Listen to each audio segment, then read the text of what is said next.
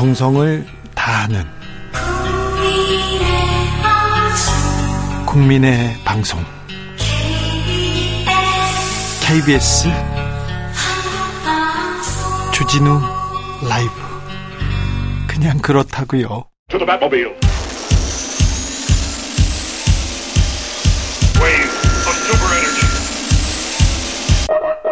주기자의 1분 몇 해 전에 한 연예인이 자신이 협박을 당하고 있다고 토로하더군요. 사생활을 폭로하겠다는 그런 협박이었습니다. 그런데요, 폭로하겠다는 내용이 사실이 아니라고 했어요. 사실과 다른데 해명을 해도 전혀 소용이 없었대요. 들어주지도 않고요. 돈을 주지 않으면 유튜브 채널에서 폭로하겠다.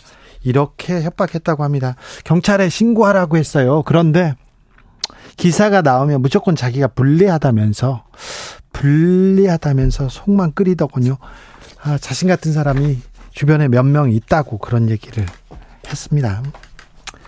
보수 유튜브 채널 가로세로 연구소에 출연했었던 김용호 씨에게 약점을 이용해서 연예인들에게 수억 원대의 돈을 뜯은 혐의로 경찰이 구속영장 신청했습니다. 이제서야 이 얘기 오래전부터 돌았어요.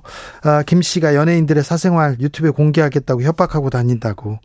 아, 매우 오래전 얘기인데 수사도 진행됐었는데 수사가 이렇게 어려웠었나 이렇게 왜 아, 진행이 안 됐나 이제서야 아무튼 영장을 청구하기로 했습니다. 피해자도 많았는데 김 씨의 김 씨가 피해자들에게 받은 금액이 수억 원대에 이른다고 합니다. 가로세로 연구소 김세희 대표에게 윤석열 대통령 부부 명의로 추석 선물을 보냈다고 하죠. 네. 지난 설에도 선물을 보냈다지요. 하, 그냥 그렇다고요. 주기자 1분이었습니다.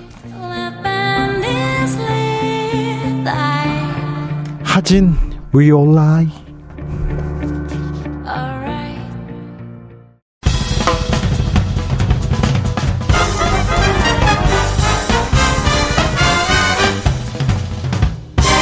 훅 인터뷰 사상 초유의 일입니다. 제1야당 대표에 대한 구속영장 실질 심사가 있었습니다. 그리고 오늘 국군의 날 기념식 시간행진이 있었고요. 어, 그리고 내일부터는 어, 신원식 국방부 장관 후보자 음, 청문회도 열립니다. 국회 국방위원회 여당 간사인 성일종 국민의힘 의원에게 여러 가지 좀 물어보겠습니다. 의원님 안녕하세요. 예, 안녕하십니까. 네. 성일종 의원입니다. 명절 앞두고 바쁘시죠? 예, 바쁩니다. 네, 바쁜데 현안이 많습니다. 그래서 좀, 좀 물어볼게요. 예. 오늘 국군의 날 기념식 시가 행진도 있었습니다. 그렇습니다. 예. 네. 그리고는 내년 우리, 네. 우리 국군의 위용을 국민들께서 보시고 예? 아마 안심을 많이 하실 겁니다. 그, 네네. 네. 네. 알겠습니다.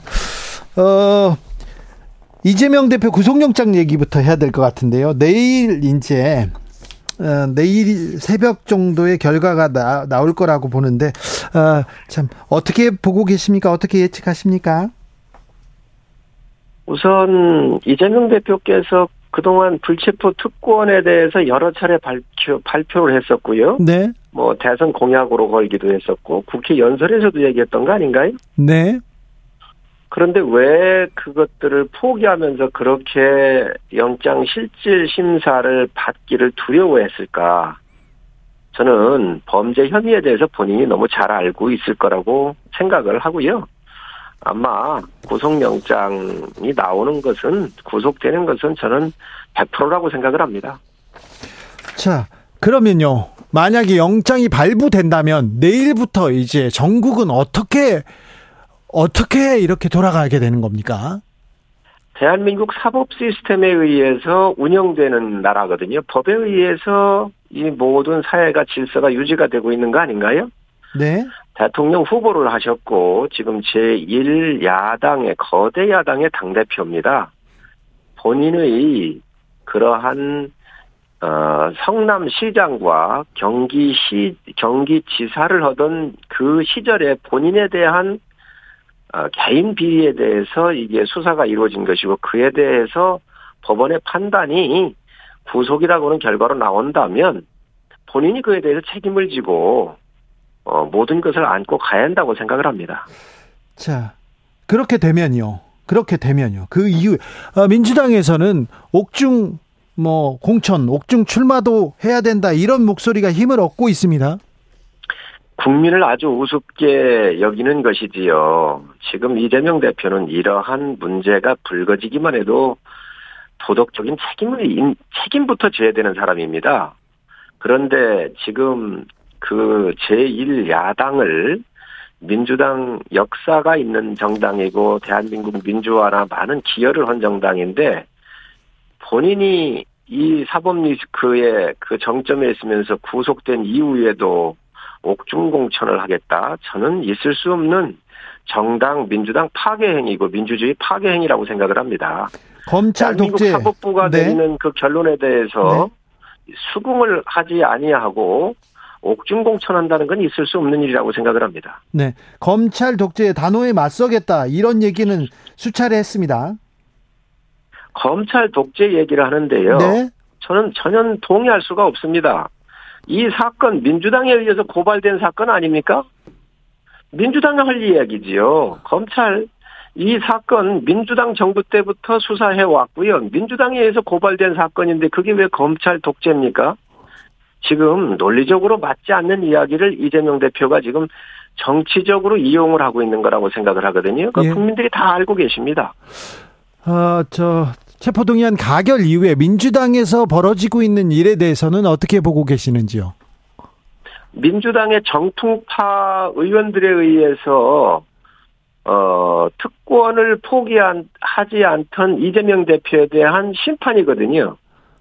그렇기 때문에 왜 민주당 의원들에 의해서 이재명 대표가 그 가기 싫어하는 법원에 가서 영장 실질 심사를 받게 되었는지 본인이 돌아봐야 될 문제입니다.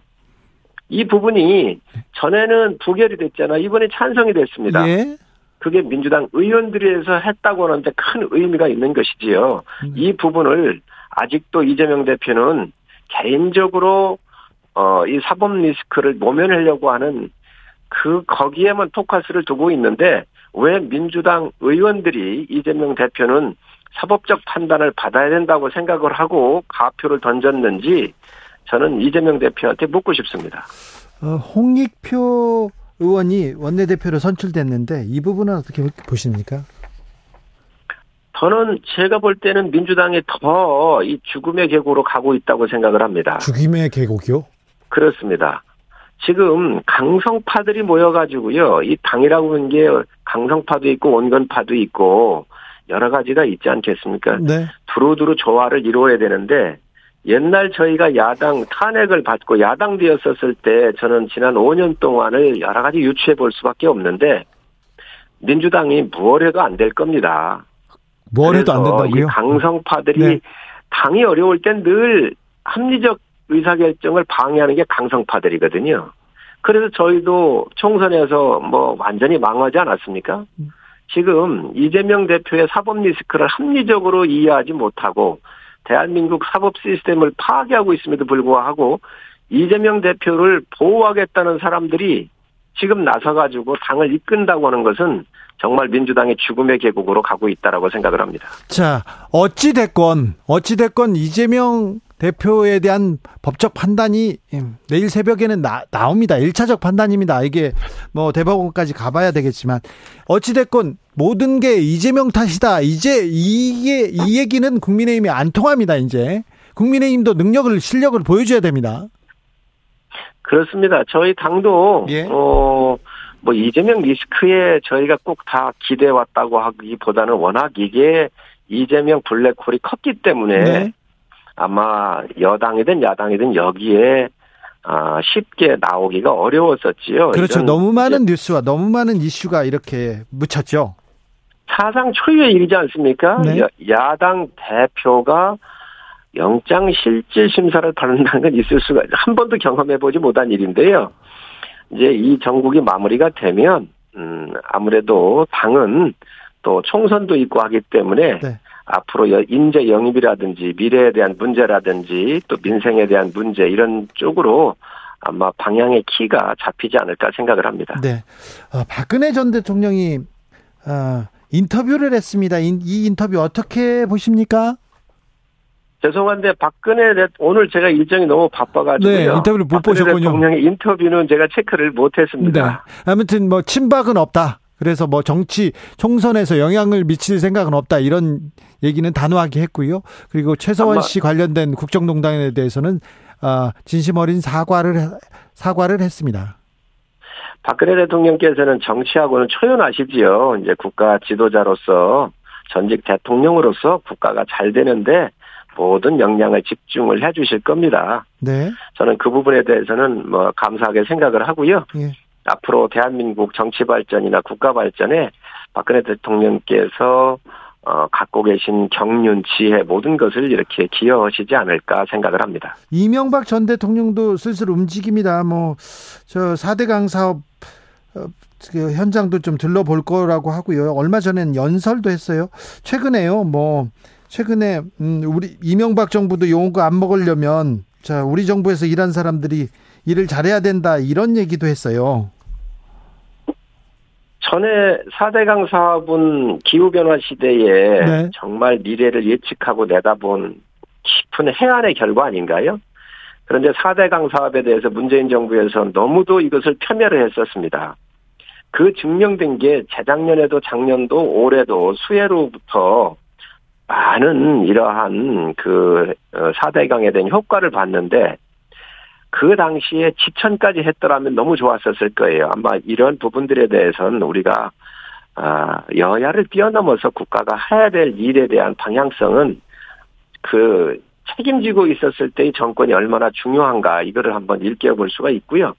또 전직 대통령들께서 국가를 위한 또 미래를 위한 여러 가지 조언들 같은 경우는 상당히 긍정적으로 저는 보고 있습니다. 대우나 사업 좌절되고 4대강 사업을 했었는데 이게 환경 파괴 측면에서 굉장히 많은 비판도 있었는데요.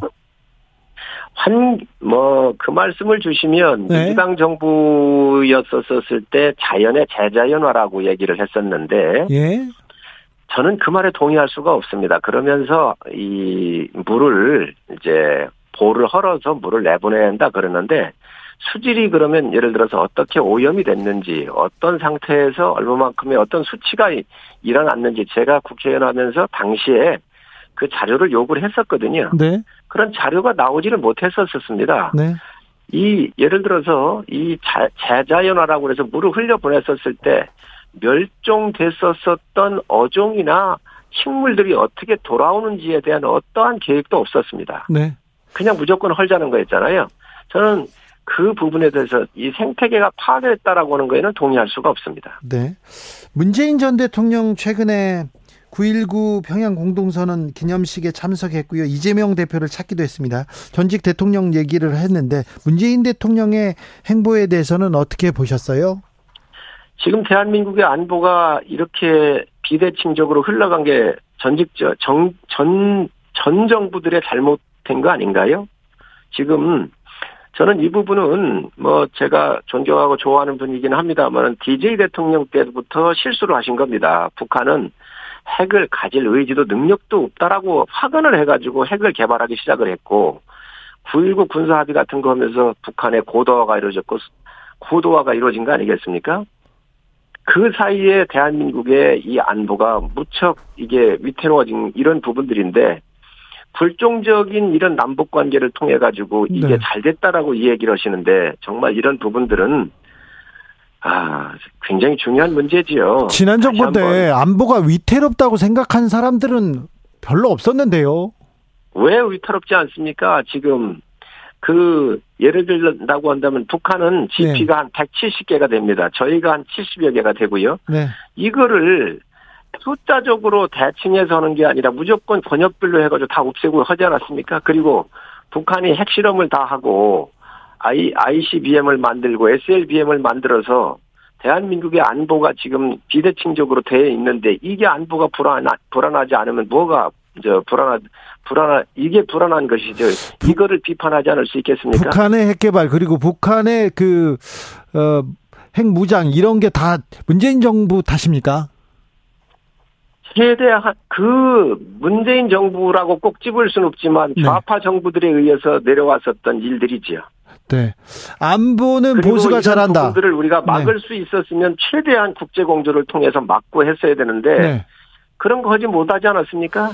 문재인 정부 때 제가 문재인 정부를 비, 강하게 비판한 적이 있었는데요. 너무 국방비를 많이 쓰는 거예요. 그래서 너무 지나친 국방비 증강은 어, 북한한테도 북한을 자극할 우려도 있다 이러면서 제가 비판했던 기억이 있는데요.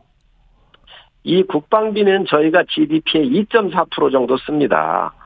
미국 이런 나라들 얼마를 쓰고 계신지 아십니까? 저희가 적은 겁니다, 지금.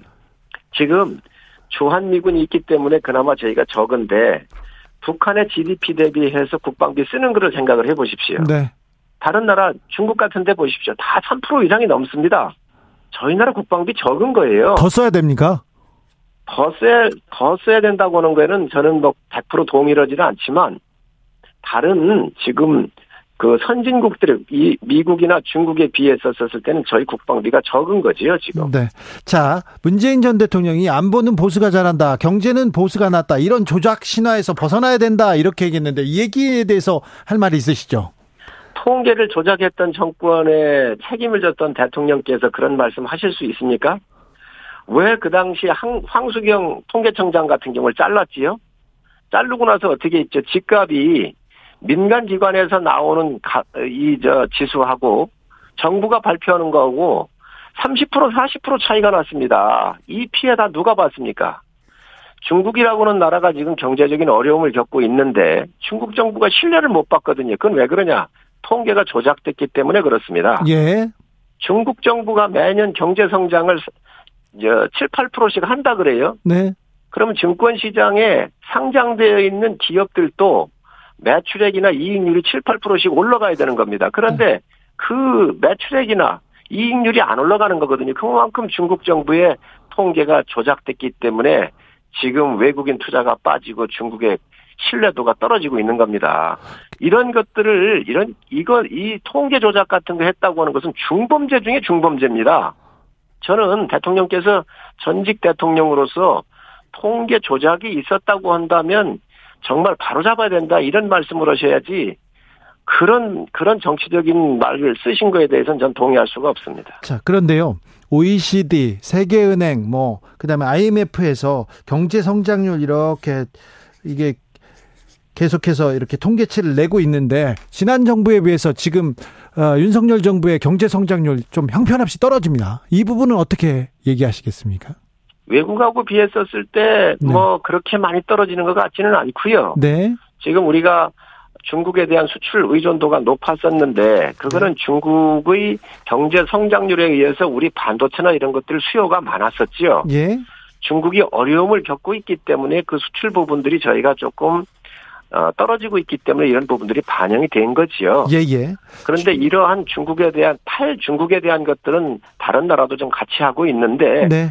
특히 중국 의존도가 높았던 우리의 특수적 상황이 좀 고려됐다고 봐야지요. 그렇죠. 네. 아무튼 중국과의 관계 그리고 다른 나라 탈중국화에 대해서도 좀 신경을 더 많이 써주셔야 됩니다.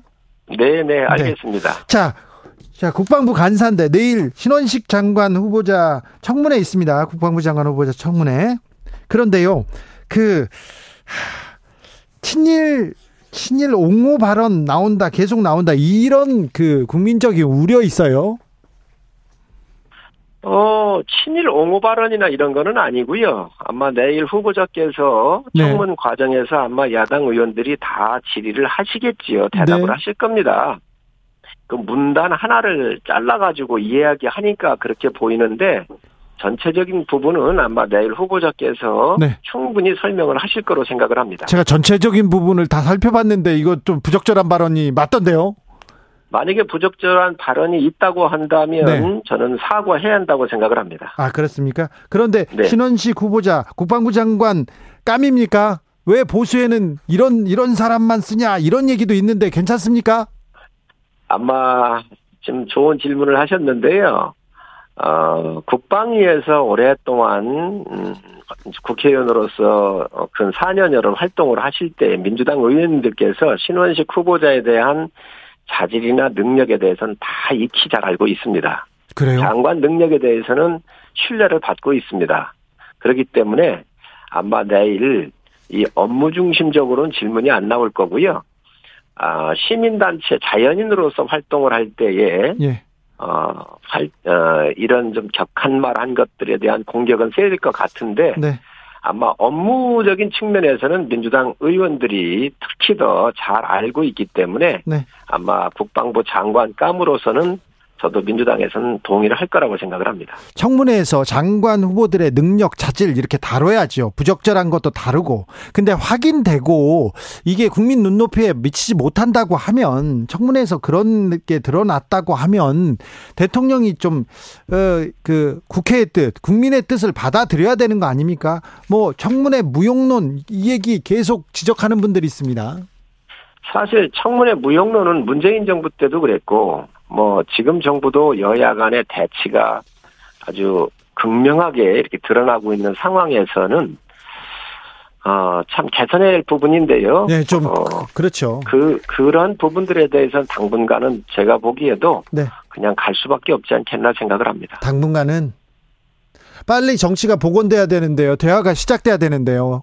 지금 청문회를 한다 그러면 네. 장관의 자질이나 능력 또 그가 갖고 있는 철학 같은 경우를 중심으로 검증이 이루어지는 게 아니고 네.